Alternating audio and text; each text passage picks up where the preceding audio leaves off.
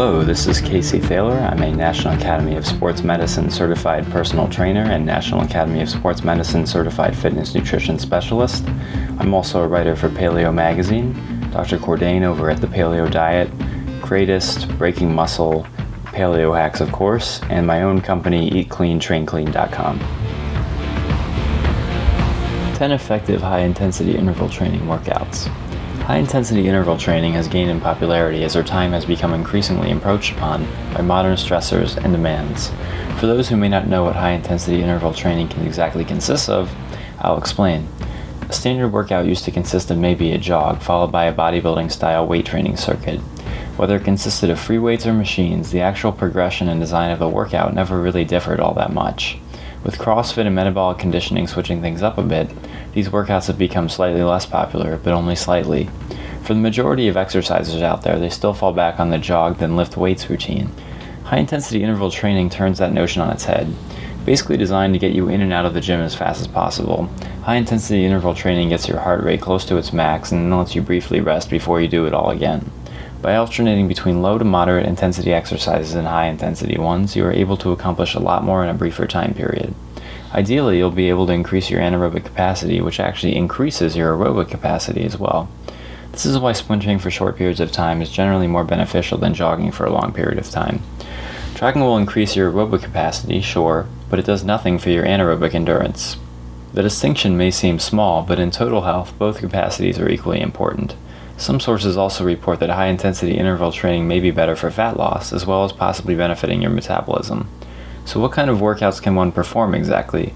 Here are 10 effective high intensity interval training workouts for you to try. 1. Walk and sprint. This one is as simple as the name implies. Usually, most people do best with a 30 second walk followed by a 30 second sprint.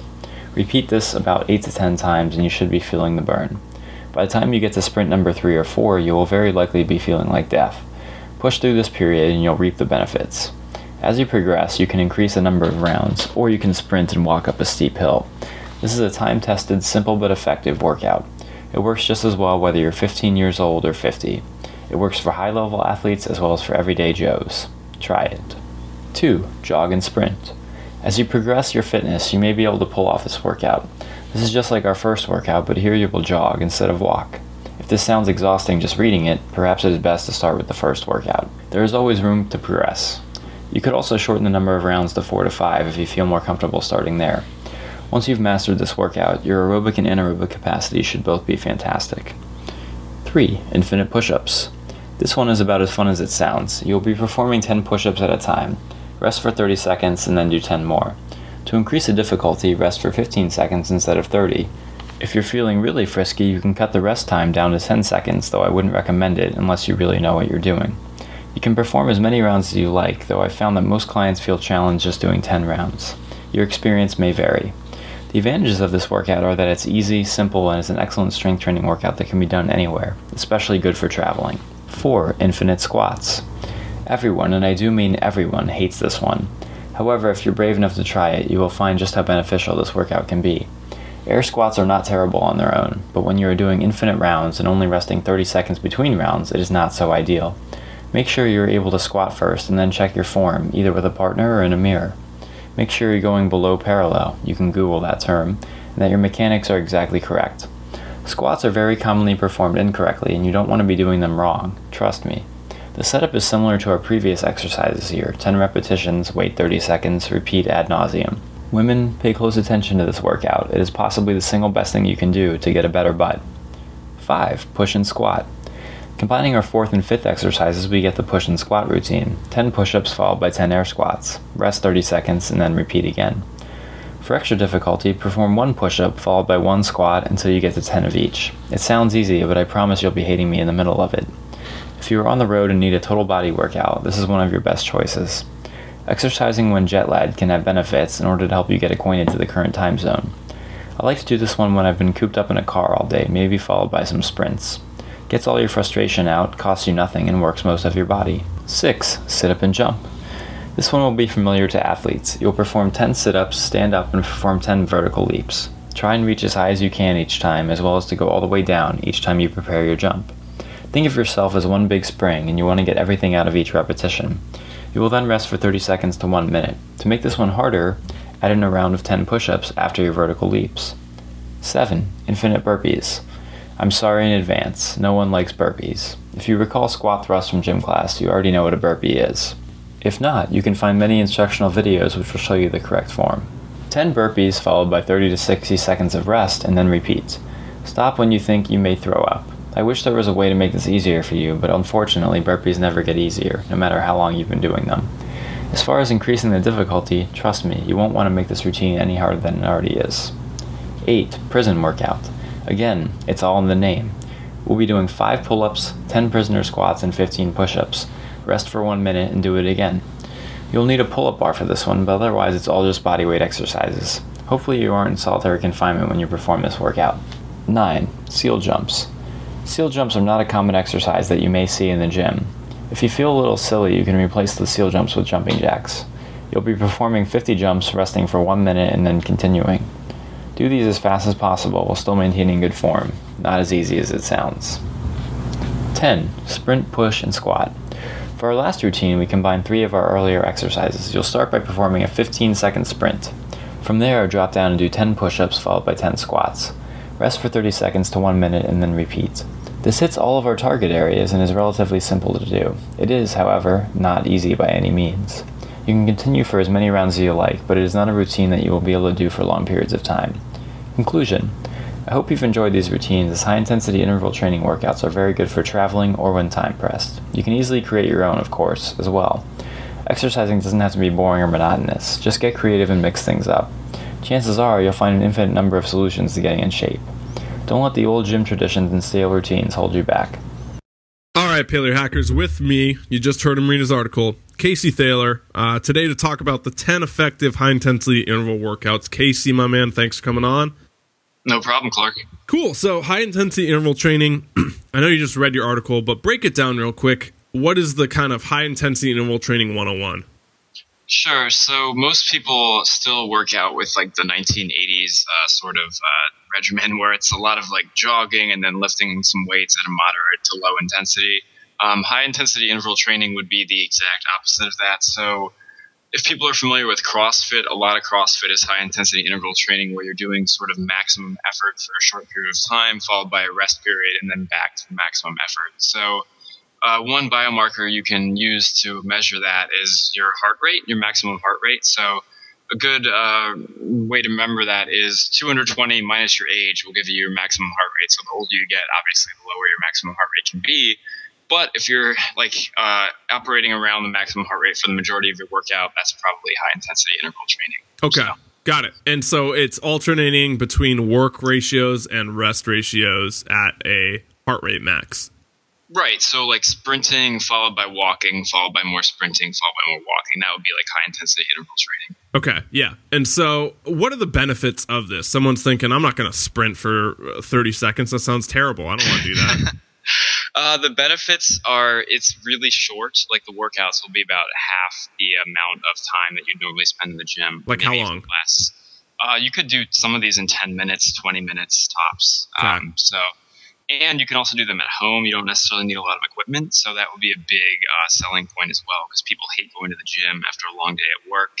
Plus, there's more time spent going to and from the gym every day. It starts to add up. Uh, another reason would be it, some studies show it might be better for fat loss because of the EPOC factor, which is excess post oxygen uh, consumption. So after you do one of these workouts, the theory goes that you may have a higher metabolism. You might be able to burn off more fat as a result in like the next two hours after you're done compared to a regular workout. The afterburn effect. Exactly. Yep. That's what that guy, uh, six pack shortcuts dude, was selling. I remember that back in the day. do you did you ever see that? Yeah, is that Mike Chang? I yeah, think his he was, name is. Yeah, he yeah. was he was hacky, but put out free, a lot of free information. But yeah, it was like I have this one secret, and if you buy my hundred and twenty dollar program, I will give it to you. you can also find it by typing in anything into Google, but um, for free. But yeah, yeah, yeah, there's like, I mean, the science there isn't uh, confirmed like hundred percent, but there is some evidence. So he thinks but it the is. Other thing, yeah, the other thing is too, like you have to have everything else in line, so you have to be eating a really good diet. You have to be a little bit low in calories, etc., getting enough sleep, etc., etc. So Okay. it's not like one thing that will like save your life and make you get six pack abs like he makes it out to be. So- Right, right. Okay, and so we're talking about high intensity interval training, the afterburn effect, maybe some potential fat loss, but I know there can be muscle gain with this as well.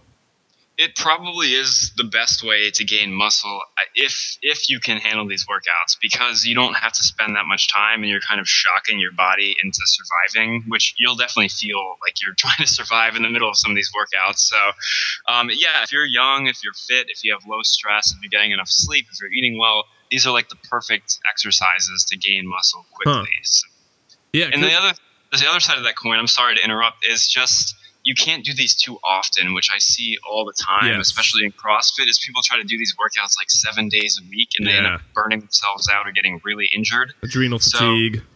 Yeah, yeah, and just like this obsession with exercise that usually comes with it. So Sure. um, you know, don't do these more than like three times a week max. So Yeah. I've even heard one time a week or once every other week. I mean, depends how hard you want to go. But I know, um, so I have a background too in kinesiology, exercise science, and this is something we studied in, in uni was uh, high intensity interval training and seeing just the different uh, fast twitch muscle fibers that get recruited from it and how you're able to target those specifically and how those hypertrophy based on this specific kind of training and that those respond very very fast. So you know your slow twitch obviously the marathon runner versus the sprinter. Everyone's heard that everyone's seen those pictures by each other. Well it's slow twitch versus fast twitch correct Correct. That's definitely part of it. And, um, you know, the other thing is that this generally allows people to work out at a much higher capacity for, you know, getting their maximum heart rate. And that will also help uh, anaerobically. If you can build your anaerobic endurance, you also build your aerobic endurance. So, like, weirdly, it's almost better to do some sprinting to improve, like, how fast your jogging time is, if that makes sense. yeah yeah i was talking So- to uh, mark sisson and his his new thing was the primal endurance podcast that he has and he was telling me all about it and that he can you know, still do endurance workouts and he doesn't really run miles anymore. He just does sprinting things. So I don't really know how he does that, how he, you know, says he can run an Ironman or triathlon and he doesn't do it. I don't know. Well, Um, what he's not saying there is you have to have a good base. So, like, you have to have had run, you know, a marathon or something beforehand. Like, you can't have just like started sprinting and then expect to be able to run a marathon. So that's kind of the trick there. But I learned that actually by accident originally because I was doing a bunch of jogging at like a high altitude without realizing it was a high altitude, and Yeah. then I did some sprinting and I actually got faster, and I was so confused as to why that had happened. huh, yeah. So, um, but yeah, there's a ton of evidence that actually backs that up because if you build your anaerobic endurance, you actually increase your aerobic, and it doesn't work the other way. So you can't just jog a bunch and expect to be faster for sprinting. So, Okay. but again, like you mentioned, it's highly, highly individualistic. If you're more fast twitch or slow twitch, it's going to affect that. So. Okay. Is there a best kind of work to rest ratio that you've seen? I've I've seen multiple things online and in papers, research papers that say, you know, like a like a 2 to 1 or a 3 to 1 or a 4 to 1. Like what ratio is your favorite? Yeah, um, that's oh, that's a tough question because people, uh, you know, if they're closer to like competitive athletic, pro athletic levels, you can obviously push them a lot harder and more frequently. Um, but if you're like the average nine to five guy that works at a pretty stressful job and doesn't really exercise, you have to go much lower intensity. Um, so I would say for the average person, like two of these a week maybe would be good, and then for people that are more advanced, like three, and then the other days that you're not resting when you're working out should be maybe a little bit more intense Oh, oh, sorry, sorry. I meant in terms of like a uh like 30 seconds on, 10 seconds off, Oh, you know, oh, like a oh, 3 to oh. 1, that kind of Sure. work rest. Sure, sorry about that. Um, I would say that 30 seconds is a good general guideline because you can't really keep your max heart rate up for longer than that for most people. Okay. So So 30 seconds on and then what's the rest interval that would be I'd say one to two minutes. One Okay. to two minutes. Yeah, And then- so about a one to two work rest ratio. Mhm. Okay, cool. So obviously now the people at home they're ready, they're fired up. In the last three minutes, we're talking about this before they're gonna go out and do their first high intensity interval training workout, or maybe fifteenth one wherever they're at. What are kind of maybe one or two different high intensity interval workouts that they can do? Sure. So the two easiest ones to remember are probably like infinity push-ups, which is like doing 10 push-ups, taking like a 30 second break, and then doing more push-ups and take a minute break if you need to, depending. and then like infinite burpees would be a good one too which is the same concept. Or you could do like um, walking and sprinting, jogging and sprinting, that sort of thing. They're pretty much limitless as far as what you can do. It just depends on your individual fitness. Yeah. Okay. And the article had some of those with like links to videos and stuff like that. If the people, if the people, the Paleo hackers want to go uh, and check them out. Listeners. For some, yeah. yes. The people, my people over there. Yeah. Okay. So, um, in other words, a good a good starting workout would be um, today you go out for 10 minutes and you alternate between 30 seconds of sprinting all out on an open field and then you take 1 or 2 minutes to rest and you can do that anywhere from like 5 to 7 times and that should be good, right? Absolutely absolutely, yep. Okay. Cool. Well, that's it, man. Thanks for coming on. Uh, thanks for the article. And um, how can the Paleo hackers reach you if they have questions? Do you have a best way of putting you on the spot? Oh man, yeah, I get so many different uh, avenues that people contact me. Uh, Facebook is Eat Clean, Train Clean. Uh, Twitter is Eat Clean, T Clean, and then the, uh, obviously the website is eatcleantrainclean.com. You can send me an email through there. So awesome, Casey.